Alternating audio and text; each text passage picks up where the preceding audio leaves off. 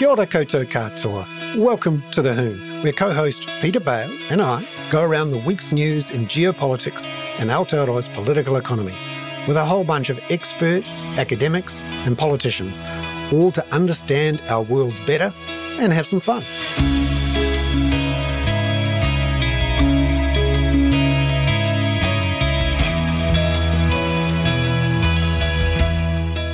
Well, welcome in, everybody. Oh, it's great to see you, Peter. It's great to see you too, Bernard. In your front room, looking out at the wonderful sea. It's not quite um, a sparkling day, but uh, a big one. Uh, a huge week of news to get through, including a whole brand new government with a bunch of bunch of agreements and mm. uh, plenty of news breaking all over the place.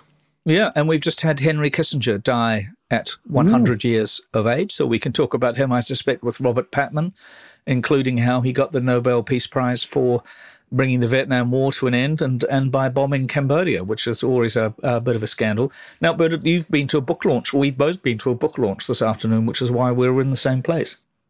Yes, a launch uh, by Merja Myllylahti, who is a, a media academic, former financial journalist who's just launched a fantastic. I was going to say little book, but it's a jam packed full of info. Mm. It's one of those uh, Bridget Williams books formats, very simple paperback, good value for money, and it was all about the. Uh, the crossover in Aotearoa uh, between the traditional media and the platforms, the social media and search platforms of Google, Facebook, Meta, Alphabet, mm-hmm. and a really good uh, set of insights into uh, how those relations have developed, how it's changed the media. And uh, you and I both uh, enjoyed uh, talking about it and um, putting our own little uh, perspectives on it.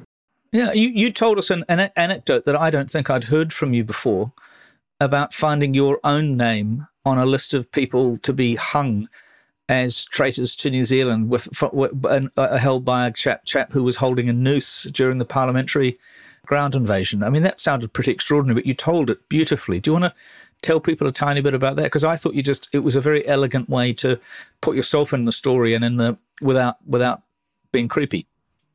Yeah. So when I was at the Parliamentary Press Gallery, when the occupation of Parliament's grounds was on, being a curious journo and knowing that I wasn't very well known, that not many people would know my face, hmm. I went into the uh, throng of protesters who you know, at various points had been grumpy, angry, uh, but also in a celebratory and jovial mood. And whenever I went into the crowd, that was often the case.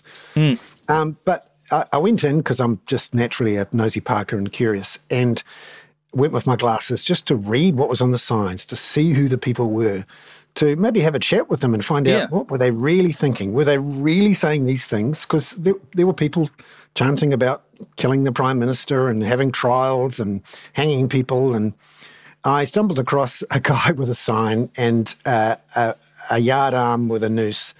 Now, I don't think it would have been a practical and uh, effective uh, mm. means of delivering judgment, but highly, but highly symbolic. Yeah. Symbolic, yes. And there was a list of names that were going to be tried and executed, which he was very proud of, and um, he was he was very chirpy, actually, I have to say. I wandered up and put my glasses on and read the list of names, and there were the usual suspects, I suppose you could say the Prime Minister, Grant Robertson, Ashley Bloomfield. And then I started to stumble into names in the media, people that, you know, I work with mm, and mm. sit next to every day and put my hand up and try to get questions in every day. Uh, you know, first Tova, then you, Jessica, then Bernard. And um, I read down the list, wondering who the heck was there, and the usual people you'd expect, the the famous, you know, media mm-hmm. and journalists, the people at the front of the national story about the uh, COVID lockdowns and the um, mandates and all of that. And then I stumbled across this name. I couldn't quite believe it Bernard Hickey. Mm. and I thought, really? Surely not. I, I had written a quite assertive piece very early on the second day of the protest saying that um, this was something we should take seriously, that I actually thought a lot of what was being done and said was a national security threat. Mm-hmm. And that um, we'd been too complacent. Yeah, people seem to think they could say just about anything. And so when mm. you said to this chap, Do you really want to kill Bernard Hickey? Because I, what I realized he, he hadn't recognized me. And he said, Oh, actually, I'm not sure who is who is he? What does he do? And I said, oh, isn't he the guy who does the, the all the stuff on fixed versus floating mm. and what the official cash rate's doing? I said, do you really want to kill him? And he said, oh no, not not him, but Jacinda and all Ashley. the others, absolutely, yeah. yes. And then I just I said, "Hey, dude," and he was having a bit a good time actually, and so I didn't feel like it was an uncomfortable. A, a good time inciting people to hang, you know, New Zealand's finest financial journalist. Yeah, I said, "Hey, dude, actually, do you know I'm Bernard Hickey? You do, really don't want to kill me, do you?" He said, "Oh no, not not you. You, you seem okay. It's all right."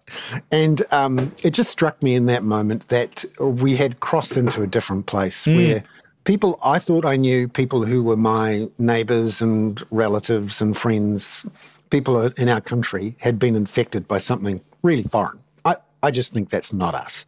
Yeah. And yeah, exactly. Um, and it hasn't gone away and it wasn't a one off. And, you know, it's the reason, part of the reason the Prime Minister's not there anymore. Mm. People need extra security, you know, and our place is different in part because of the way that, that those platforms have um, become part of our lives. Yeah. Do, do you think? But so we're, we're going to talk. I think when when Josie comes on a little bit about about the first few days of the of the new government. But I think we you know we should talk about some of this because the some of the makeup of that government and some of the language used by some of the members of that government very much fits with that kind of mm. uh, undermining, attacking, very very sort of darkly aggressive approach. I thought, and I, I'd, I'd like to discuss that with Josie. What else are we going to do? We, have got Catherine coming to talk about the environment shortly again. Yes, and obviously a huge week for the climate uh, change story with the COP28. Some massive scoops that have come out this week, which we'll mm-hmm. talk about. Uh, obviously, a new climate change minister who's off to COP and uh, isn't in the cabinet, and uh, a whole bunch of new policies we can talk about that have come through from the new government. Obviously, when we last had the Hoon last Thursday, we we knew there would be a government, but we hadn't mm-hmm. had the mm-hmm. details of the coalition deals. I was lucky enough to be in Wellington on Friday at the news conference where the deals were announced and signed, and saw the beginnings of Winston Peters deciding to to be Mr. Nasty. Yeah, to be. Uh, he went further than just you know being a troll or or mm. being you know, taking the Mickey or you know making fun. He was being downright mean and ugly, and I hadn't seen that before in public from him in that sort of way, and it continued, of course, through Monday and Tuesday. We'll, we'll talk about that, and and of course, there's huge things happening overseas and. Um, in Gaza and elsewhere. Yeah, well, we'll talk a little bit about Kissinger, Kissinger with, with Robert Patman, I imagine. Um, I don't, I don't think we'll probably get to Charlie Munger, the 99 year old who died yesterday, who was the, you know, the, mm. the sidekick for Warren Buffett. But you know, there's there's a couple of these old codgers um, pegging it this mm. week. Yeah. Here's Catherine. Kia ora, Tefano. Kia ora. Great to see you, Catherine. You too. Um, um, we are really interested in what's happening with the, you could argue, the biggest story of our lifetimes and the one that's not going to go away and is bearing down on us in all sorts of ways.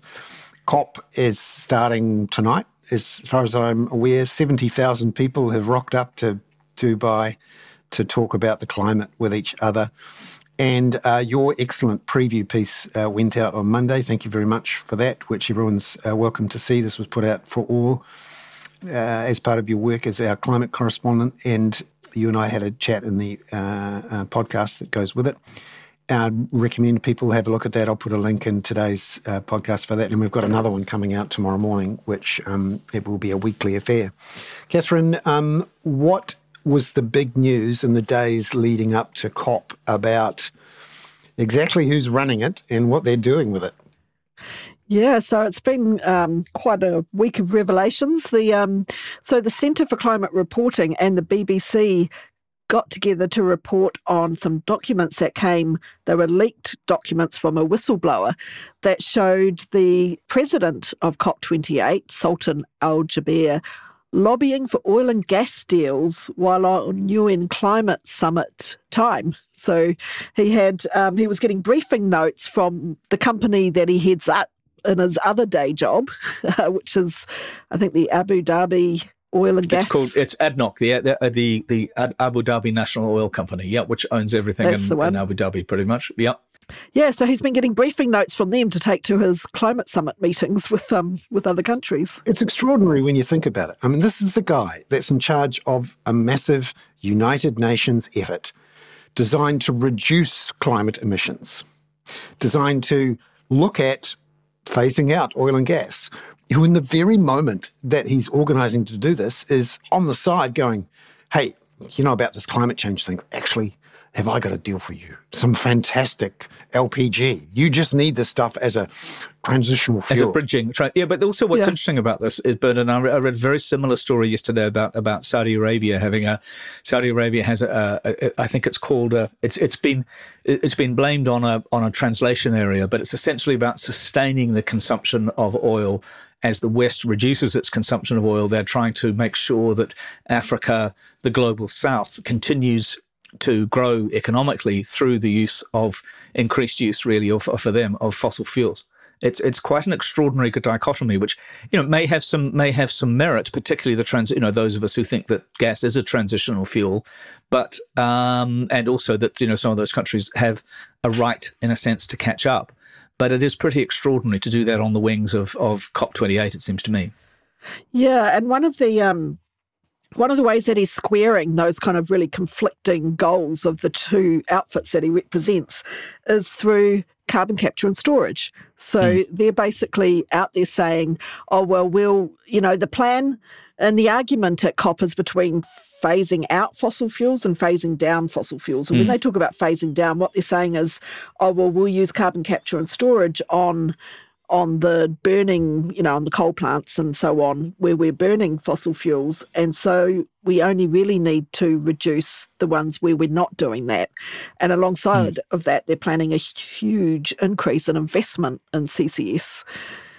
Of course, we've talked about this before, but there's there's a lot to say that maybe that that plan isn't going to work so well with CCS. And even if it hmm. does mm. in the long run, there's limited storage. So do you want to use it all up burning through the remaining fossil fuels and removing and liquefying the carbon dioxide from that and storing it underground?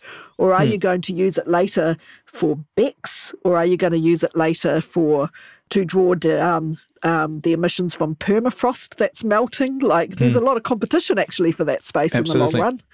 So it's not clear that they'll be able to scale it up to the scale that's needed. But even if they can, there are still competing um, usages for the space where you would mm, store mm, it. Mm.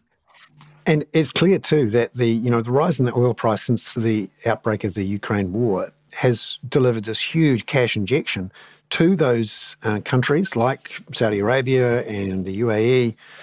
And of course, luckily, it's not just oil for them, it's gas because mm. um, Russia's cutting off gas to Europe has forced Europe to find LNG uh, from uh, the Gulf and from Australia, actually, uh, which means that that cash they're using, they're now using to launder their reputations with sports washing in particular.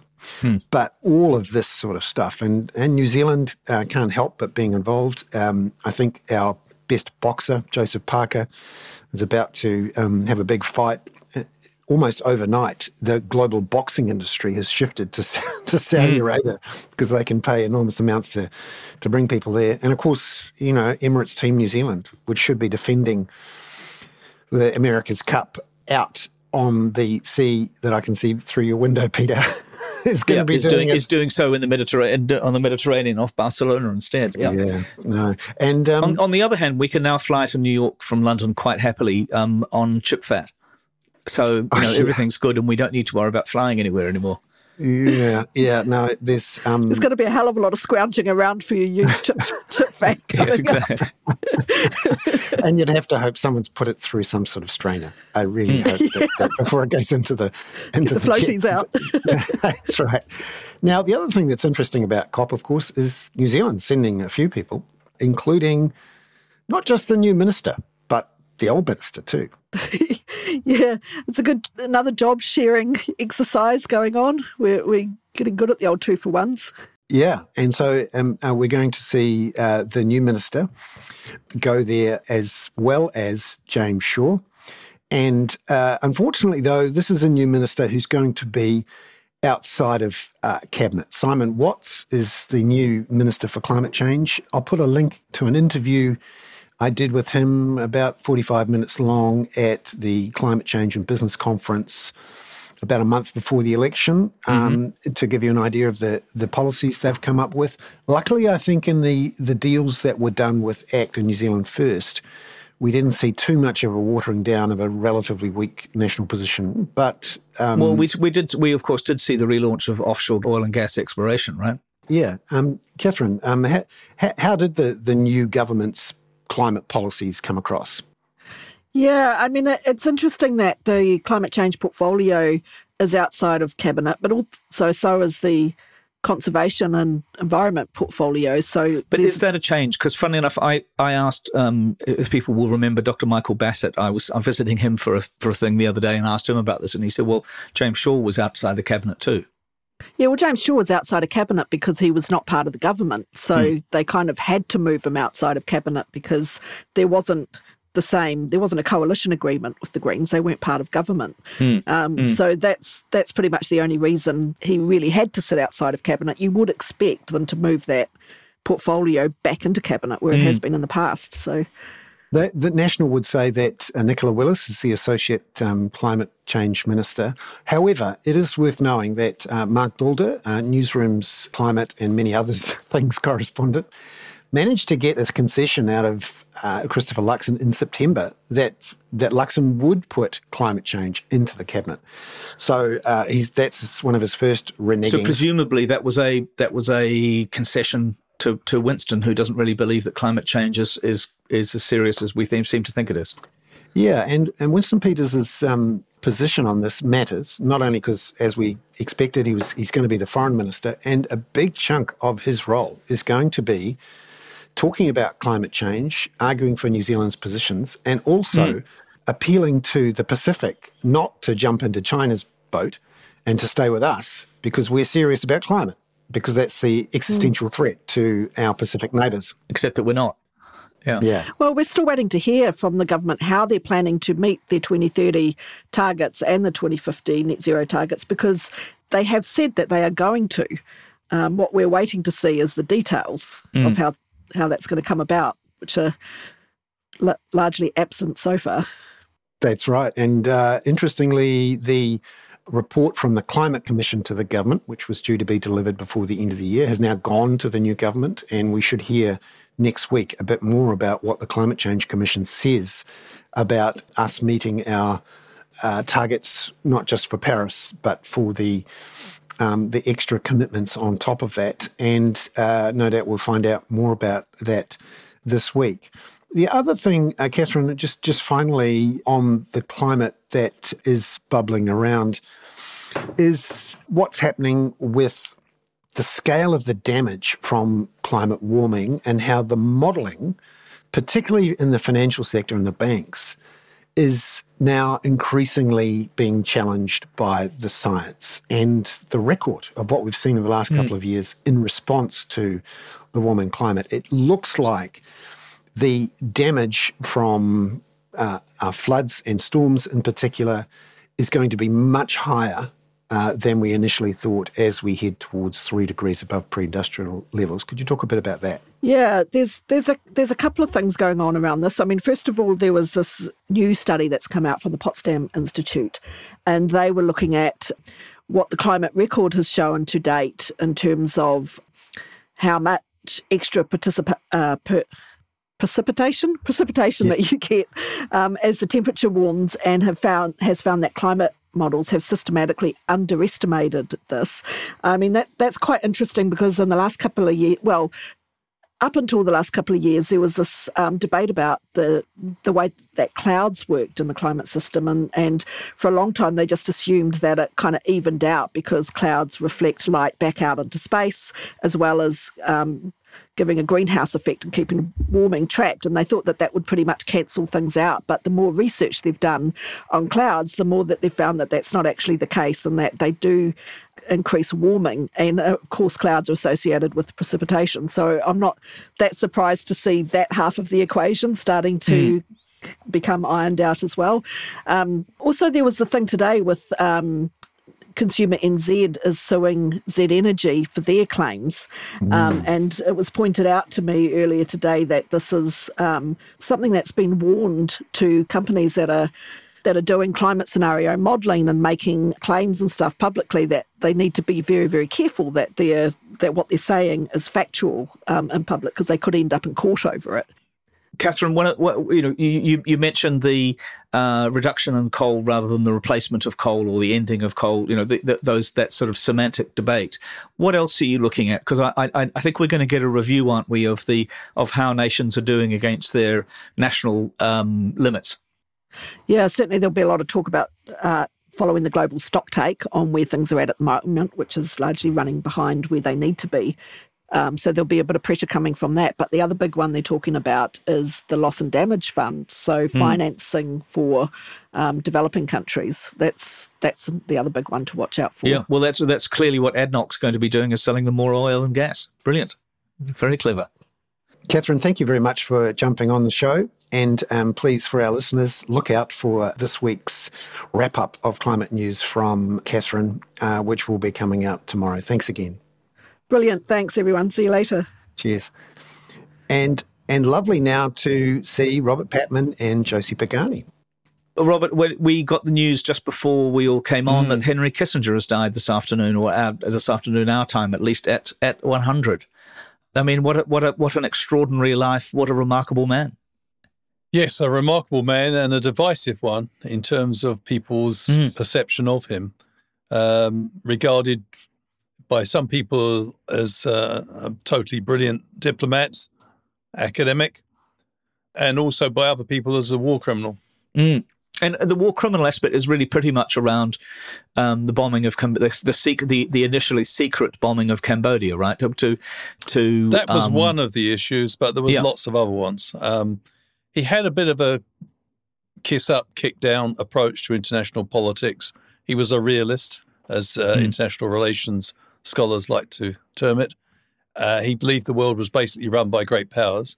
Mm-hmm. And that was probably his downfall as well, because if you look at the way he brilliantly set up the policy of detente between the United States and uh, the Soviet Union, using China as uh, a device of manipulation to induce the Soviets to do business with the United mm. States. Uh, the pro- the problem was that uh, it was a nice, a neat arrangement, but it fell apart because uh, countries in the developing world had their own ideas about their own national sovereignty. Mm. And so you had the spectacle of the United States and the Soviet Union in the second half of the 70s blaming each other for problems which neither could control, whether it be the overthrow of Haile Selassie in Ethiopia, which America saw the Soviet hand behind, or the overthrow of the Shah in Iran, where um, again the, the, the, Americans tended to see the Soviets uh, as being present there. Uh, and on the Soviet side, the, the, Soviets tended to see the American hand behind the ejection of Egypt, the, their Soviet advisors from Egypt. So, what was interesting about Kissinger, I mean, one shouldn't underestimate his achievements, both scholarly and diplomatic, which I think were Herculean. I mean, a, a remarkable man. And uh, yeah, uh, he certainly he. You know, I, I, think that many people feel that he was never brought to account uh, yeah. for some of the. You know, he gave the green light to uh, Indonesia's intervention in East mm. Timor. He played a key role in approving the carpet bombing of the Viet Cong, who were la- la- located in Cambodia. Mm-hmm. Uh, some of them, and they were crossing the border, of course. We can we can easily argue, argue that, that led directly to the creation of the Khmer Rouge. You know, there was if, if you if you talk to anybody in Cambodia, they're not terribly keen on um, on Henry Kissinger. But an enormously interesting person and yeah. uh, a brilliant. You know, he is also a brilliant writer. If you've read his work, it, it you may disagree with it, but it's mm. it's beautifully crafted, diligently researched, and uh, yeah, he's he's you know volume three volumes on the Nixon administration, of which he's a member. Mm. Of course, he started off as national security advisor uh, under Richard Nixon. This interesting combination of two very insecure people working together. uh, one from the world of Harvard, and one from, uh, although he had worked for President Kennedy as well in the the early '60s, and, and also one with a you know with a Jewish Eastern Eastern European background who was. Yeah you know, had a had a very deeply sort of personal view of of Eastern Europe, the rise of the Soviet Union, and and of communism. Josie, what's what's yeah. what's your sense of that? I mean, you you work particularly in the international affairs area. What's what's your sense of his legacy?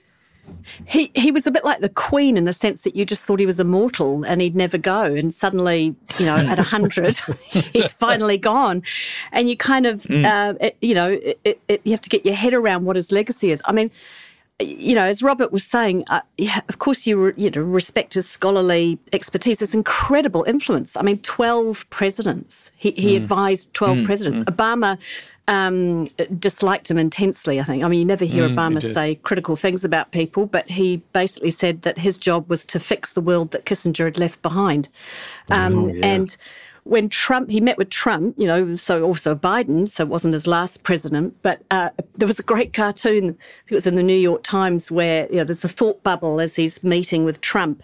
Uh, and the thought bubble says, I miss Nixon. So, you know, he, he's, he's, he's been around. Um, but yeah, I mean, this, the awful, he's the ultimate ultra Machiavellian realist in politics, isn't he? And he's responsible mm. for that kind of neo, well, I don't even know whether it's neocon because the neocons had a sort of ideology about promoting democracy, I guess. But he, it was like, you know, US interests first, even at the at the expense of let's you know uh, supporting um, uh, the destabilization of Salvador Allende's government in Chile, uh, doing the same in Argentina, mm. and kind of heralding in the most brutal military leaders in Argentina. So, you know, when he's at the pearly gates, he's going to have quite a bit of reckoning, I think. A number of lives that were lost as a result of his realpolitik. Mm. But also how many lives he had. You know, the, the idea that someone is really actively involved in geopolitics at the age of 100, which he clearly was and and is. Yeah, he was running Kissinger Associates and charging, yeah. uh, I understand, hefty consulting fees right up to his last six months. In fact, he gave yeah. uh, a very interesting interview on, in July this year uh, about the about China, because he was regarded as an authority as China, and he still had extremely close relations with both Xi Jinping mm. and he, he, I think Xi Jinping inherited the Chinese leadership's familiarity with Dr. Kissinger, but also with Putin. I mean, Putin wouldn't hesitate to fly him straight over to Moscow for consultations, and so. Uh, yeah, he, he he was a remarkable person. Um, so he wasn't an an ideologue, was he? I don't think he was an ideologue, but I think his brand of realism, as I, I think there was a lot in what Barack Obama said, that uh, his short term impact was spectacular, uh, but his long term impact, some of the things that he did, uh, left severe long term problems. I think Kissinger, because he saw the world as being run by great powers, possibly underestimated the power of ideas. And I mm-hmm. think, in a sense, the advent of globalization in the early 80s, where you had technologically driven interconnectiveness, uh, began to cut into this autonomy of great powers. And we now live in a century where all powers, great, small, and medium yeah. size, are confronted by problems which none of them can solve on their own, which must have been confusing for someone who saw the world as basically run through manipulation of power by great powers. Well, also, if you're mm. if you're a great power person, then you're also a, a, an adherent to the idea of, of great power being wielded by great men. You know, I mean, he was he was mm. part of his own mythology. But you know, reading recently or relatively recently, I think I talked to you about it, Robert, for the 50th anniversary of of Richard Nixon going to China, going to Beijing. I mean, the story of Henry Kissinger secretly flying on Frank Sinatra's aircraft to California to get onto it, know, get onto another aircraft to to Pakistan, and then going in through Pakistan to to make the first mission, you know, completely secretly. The other thing we should remember about um, well, he was a great womanizer, wasn't he? I wouldn't say womanizer. He was he was he had an eye for the ladies. I think is the polite way to say it. yes, that's right. And I think he that great quote he said once where he said, you know, power. He was the first one who said power is the greatest aphrodisiac or something. So he used that's to right. have these sort of starlets. And he and, said, and he was he was regarded as the uh, uh, as the greatest swinger in um, in in uh, Washington until he got married. But of course, he went out with a woman called Jill St. John for a while. He tried to go out with um, Zsa Gabor, but the, the their kiss was interrupted by the president ringing him, um, and there was a you know a, a, litany of others. But yes, power is the great aphrodisiac, as you say. And that he managed to re- reinvent himself and somehow detach himself from Nixon's poisonous reputation. Mm. I've just been watching, you know, how I try to get away from news by watching uh, streaming TV uh, series, but I've loved uh, The Plumbers. I don't know if anyone's seen yeah. that, that, which is mm. the story of the Watergate break ins with uh, Woody Harrelson as one of the main players, but also Fellow Travelers. I'd highly recommend it as a series to watch. It's all mm. about what was happening with during the McCarthy years and uh, the rise of Roy Cohn Yep. And oh, yeah. uh, all of that stuff with the, you know, the anti-communist Republicans, which is, you know, where Nixon came from. It's sort of amazing to think that uh, the death today of uh, Kissinger at the age of 100 is the sort of end of an era in which um, he began when the the real threat was Hitler and Stalin and mm. Um, prosecuting the Rosenbergs and all of that, and he was still around. You were talking about mm. China. I mean, he, you know, it's not just twelve presidents that he that he had. He he he met from Mao Zedong to Xi Jinping. He he he knew all of mm. them. so that's yeah. extraordinary. You know, we always say that Nixon was the secretive one, but I'm afraid Dr. Henry Kissinger also had a considerable desire for secrecy. Mm-hmm. And there's the true but stunning story that when uh, Richard Nixon and Henry Kissinger hatched this plan between them initially to make an opening to China, uh, that, that initiative began in 1969. And the world was stunned when it was announced in 1971. Only six people in the American government knew it. And the Secretary of State at the time, William Rogers, was as surprised as anyone when it was announced. He was completely out wow. of the loop which must have left him feeling pretty isolated. yeah.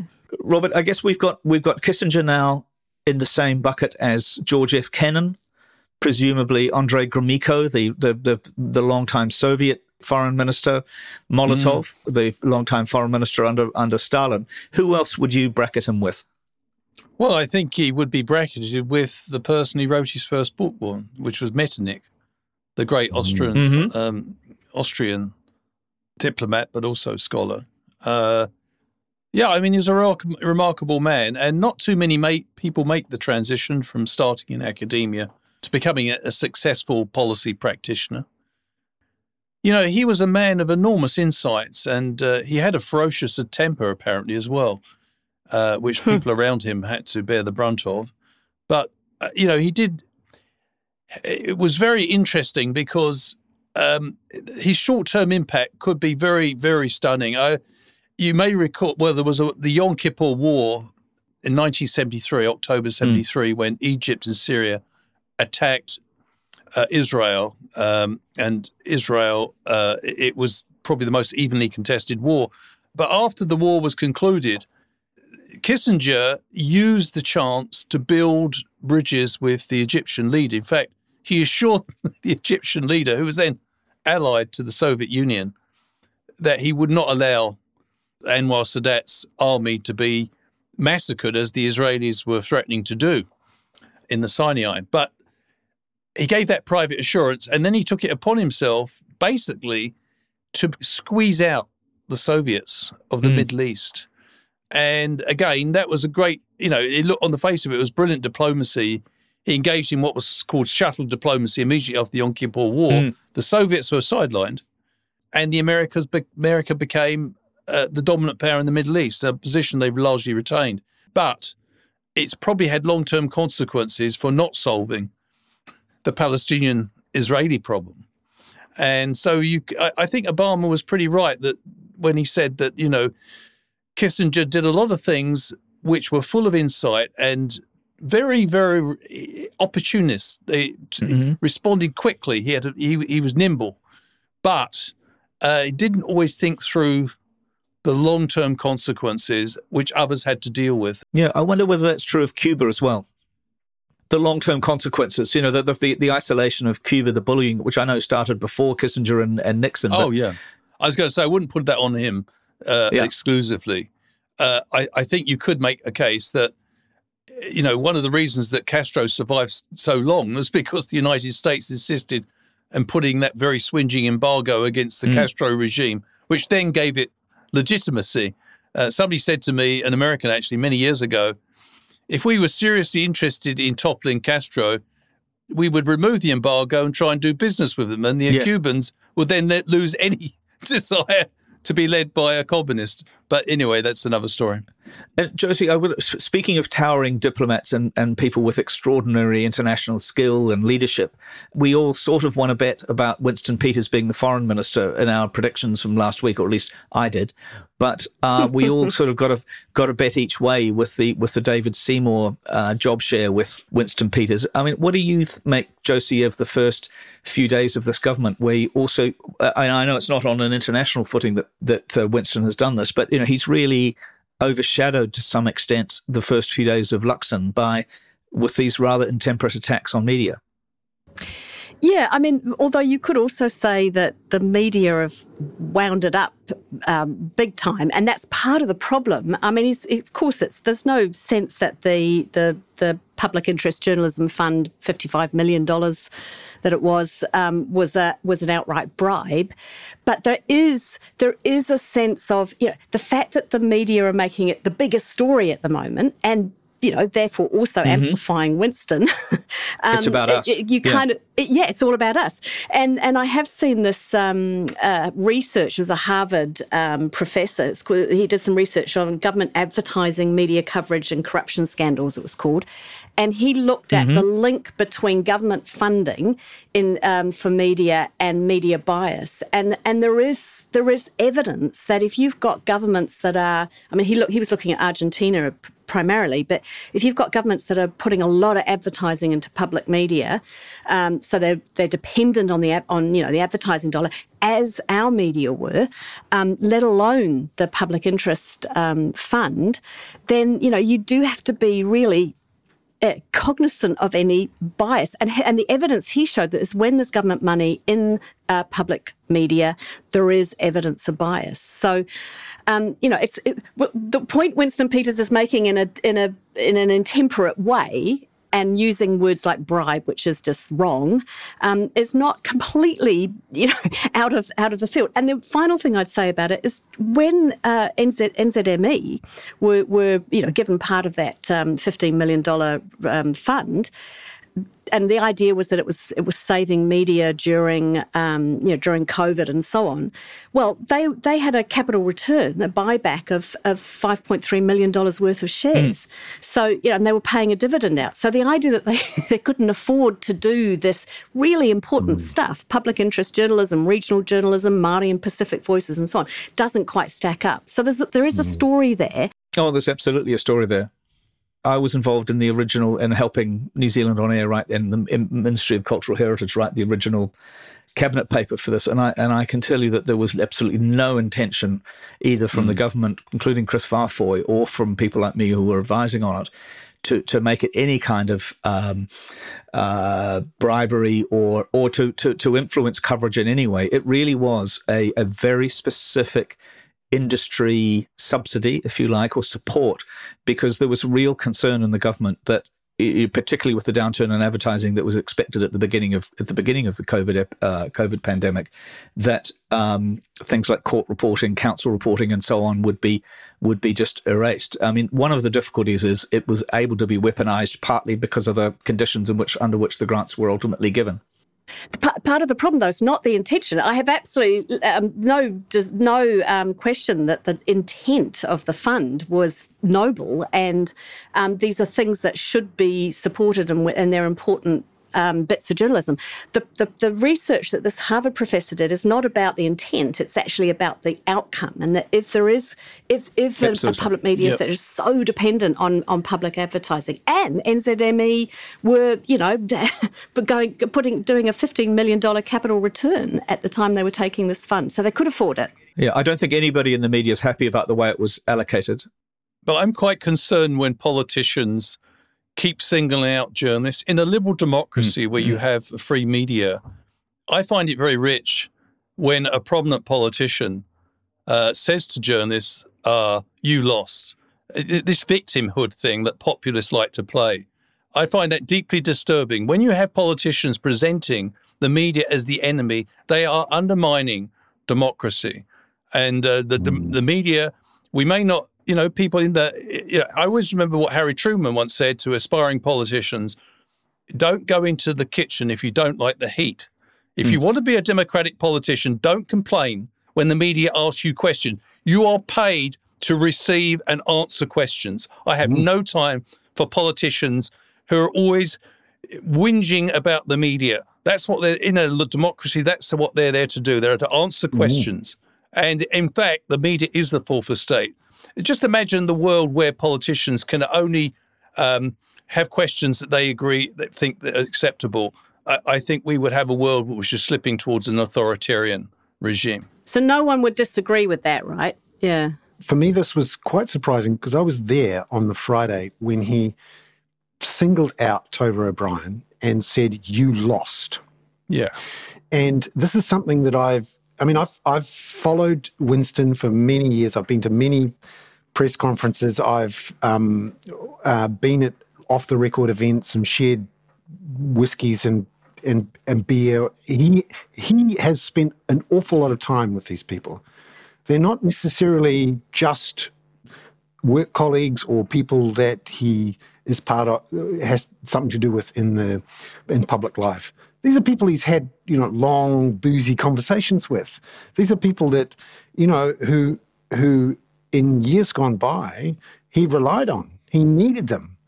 And for him to do this in a public place was extraordinary. Apart from anything else, it felt really ugly and frankly sexist that he pointed out and mm.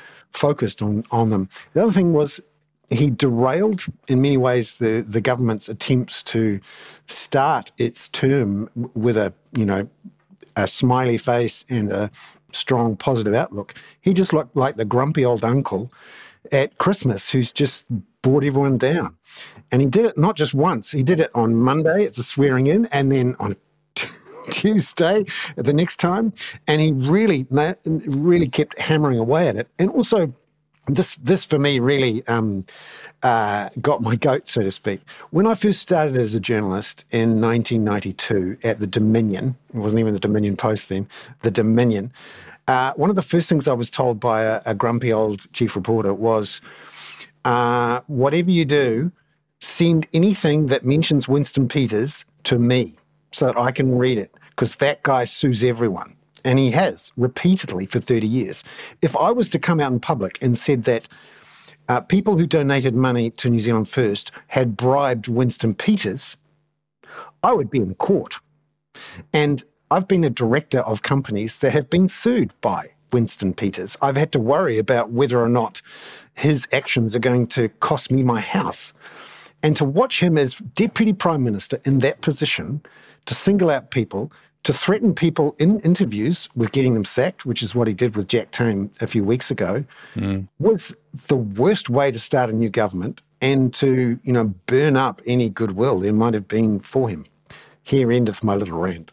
So, Josie, it isn't just about us; it's about about the principles. Uh, well, so yes, so so um, I see my role in this podcast is to offer a slightly different view at times, but um, I, I would on your on your point, um, Robert, you're absolutely right. The the fourth estate is is at is is the core of of a democracy and and holding power to account. And um, so you know we have to protect it at, at, at, our peril.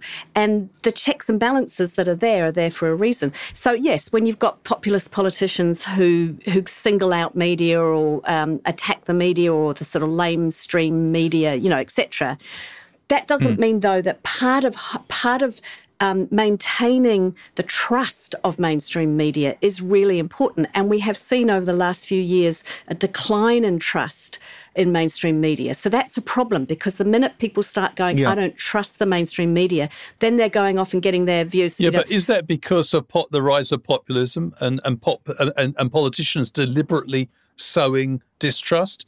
Yeah, I, I, know what you're saying, but that you'd have to believe then the things that populists say are like open bags of crisps, chips, you know, that you just can't resist them. That, you know, someone says mainstream media is terrible, um, you know, and you just go, oh, I believe that. So I don't buy that. I don't buy that, that there are, there are a lot of people um, in our democracies who have lost faith in mainstream media. And that's something that I worry about more than I worry about what Winston Peters is saying about you know, particular journalists. I get that it's a problem.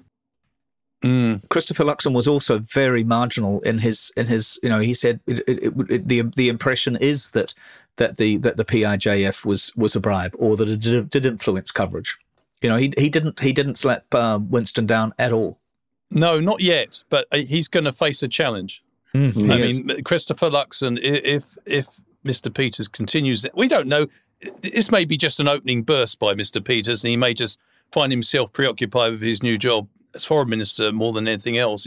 By the way, he's got a lot to do there as well. Mm. Uh, uh, it's a very troubled world, as we keep talking about. But um, if he continues in this vein, at some point, the prime minister will have to, uh, in order to discipline his coalition, will have to assert his authority. Yeah, what do you think about that, Josie? The the the Luxon factor, and it's not not just about Peters and this particular thing, but I mean these this this hundred days thing. That's a very corporatist kind or corporate rather approach to this. I mean, his, his whole shtick has been about being a chief executive of the government rather than about being a prime minister as such. So, uh, I mean, again, I've got a slightly different view of that because I think that I think that Luxon actually believes that there is a problem with that fund, right? So the fact that he's not um, slapping Winston down for that.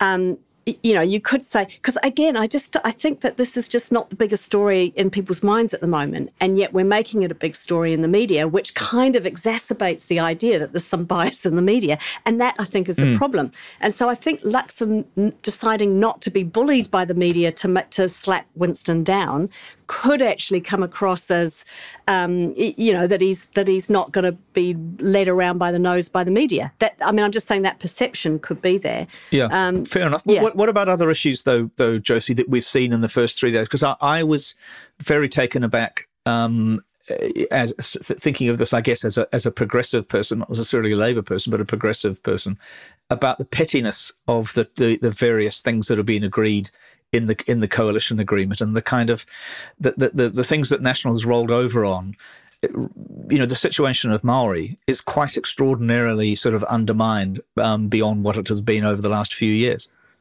What struck me about the coalition agreement was on the one hand, there's some really big, vague commitments. Like one, I think there's a quote here better public services and strengthening democracy. It's like, oh no, I disagree with that. I mean, you know, no one's going to disagree with that. Uh, and then this really weird detail, like um, um, the smoke-free stuff that none of us saw that yes. coming, um, bringing back pseudoephedrine didn't see that coming. Yeah. it's a weird one. I mean, there's sort of suddenly there's this really down in the ditch detail, and then these big, meaningless sort of statements over the top. Um, and then there's things that we kind of suspected, but because they hadn't mentioned it in the campaign, I'd kind of forgotten about it. But getting rid of the Productivity Commission and mm-hmm. rolling it into this new Ministry of Regulation. Um, so, so you know, there were a few things there that that kind of sort of stood out to me as like this random list of things. Um, but then the things that we knew were going to happen, you know, getting rid of Lake Onslow, light rail, um, and so on. So, you know, I guess it's it's it's kind of what we predicted. There were a few things that were tweaked. There were a few odd, weird details that presumably are, are sops to New Zealand First and ACT. But yeah. I think this issue of deciding to reverse the smoke free changes purely, really, to buy itself eight or nine hundred million dollars, which it's given up with the foreign buyers tax, mm. just appeared to be ruthlessly mercantile and punishing, and rightly, the the, the blowback from mm. the uh, medical community, mm. from the academic communities following it is extraordinary. Um, I've been covering it this week, and I have a podcast going out tomorrow uh, via the spin-off in which. Uh, I interviewed the academics who did the modelling for the number of lives saved, the amount of money saved from these changes that were legislated last year. We're talking here about uh, nearly 2 million health adjusted life years mm.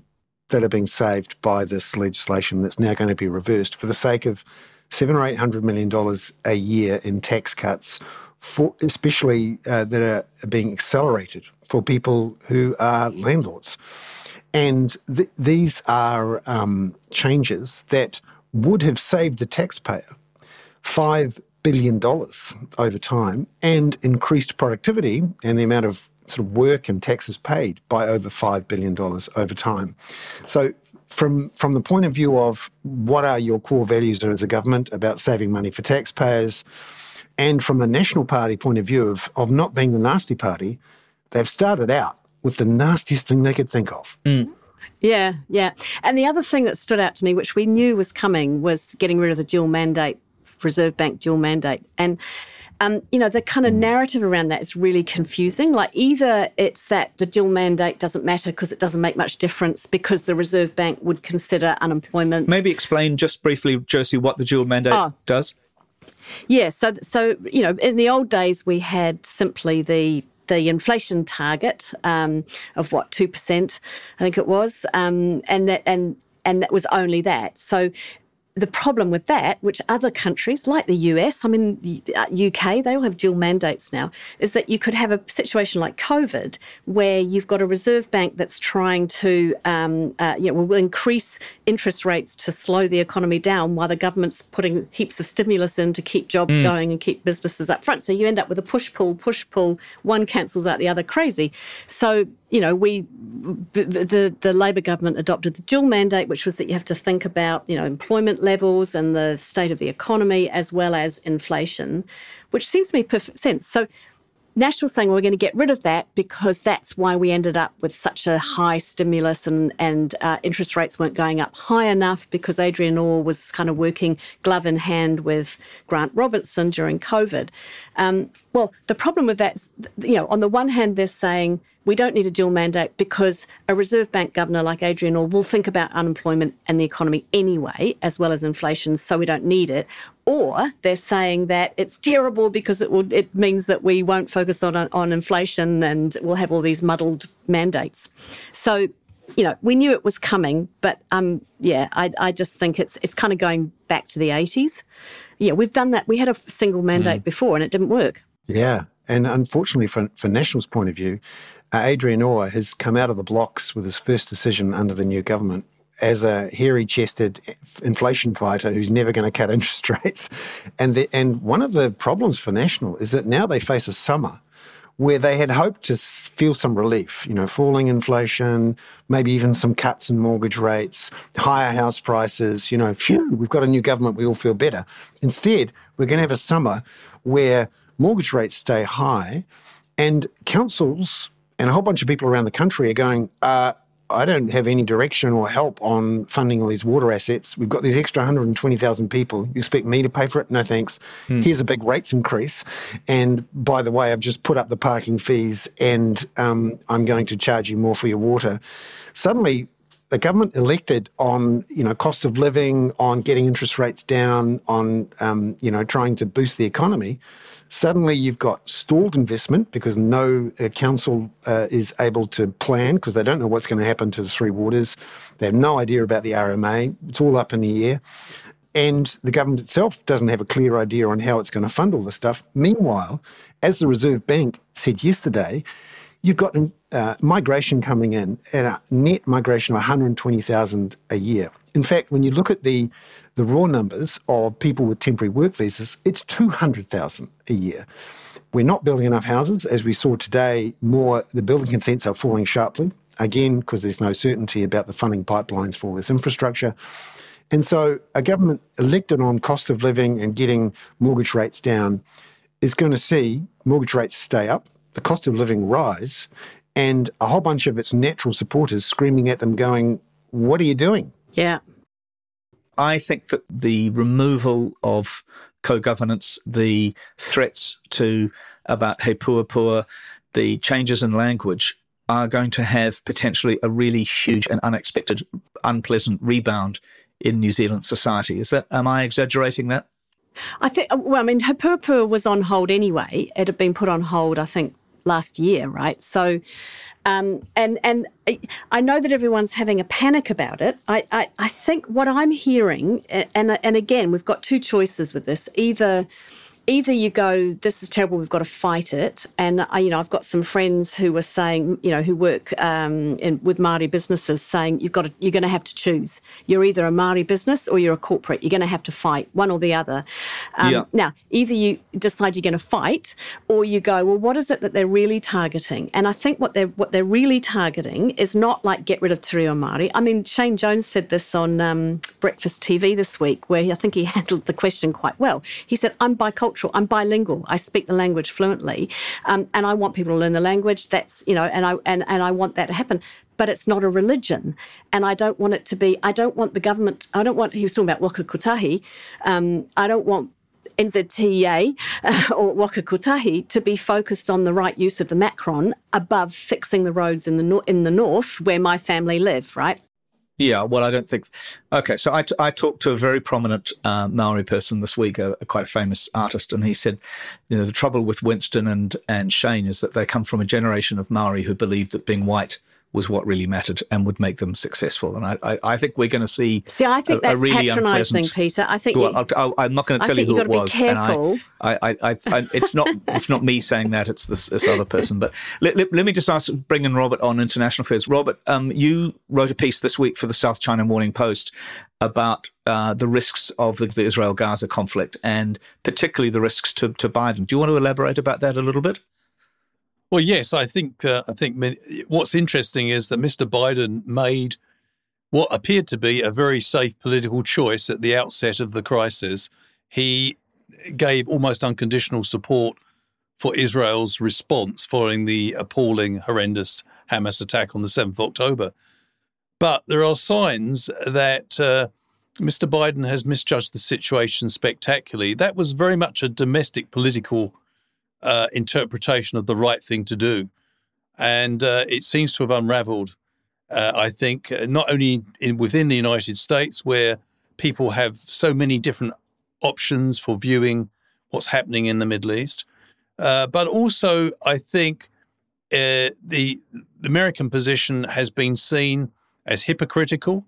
America, the Biden administration kept stressing the need for uh, the law, laws of wars to be observed, and many people noted that America was providing almost uh, uh, blanket support for Israel's response. And of course, the thing that's really stung this reaction, the backlash, has been the, the sheer number of civilian casualties in Gaza.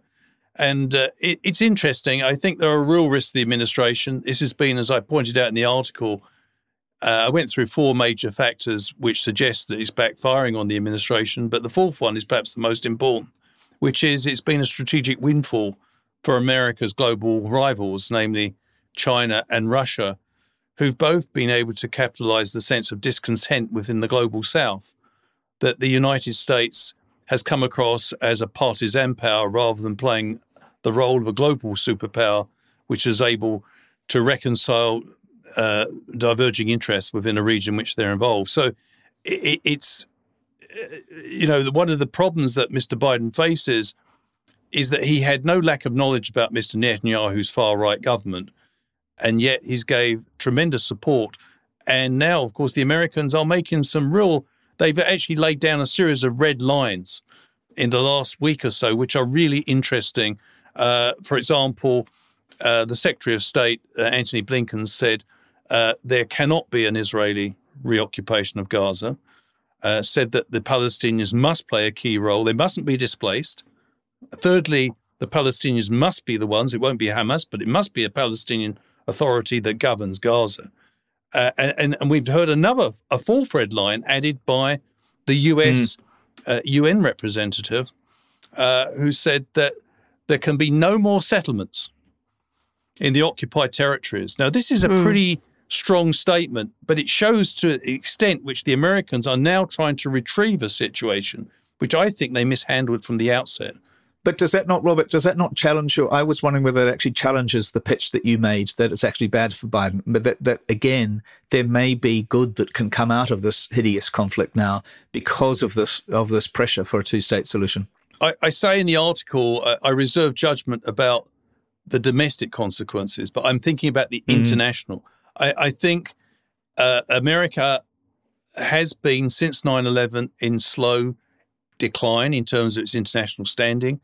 Uh, I'm just saying, I don't think the way the Biden administration handled this crisis has done anything to boost international confidence outside the United States about its handling of the situation.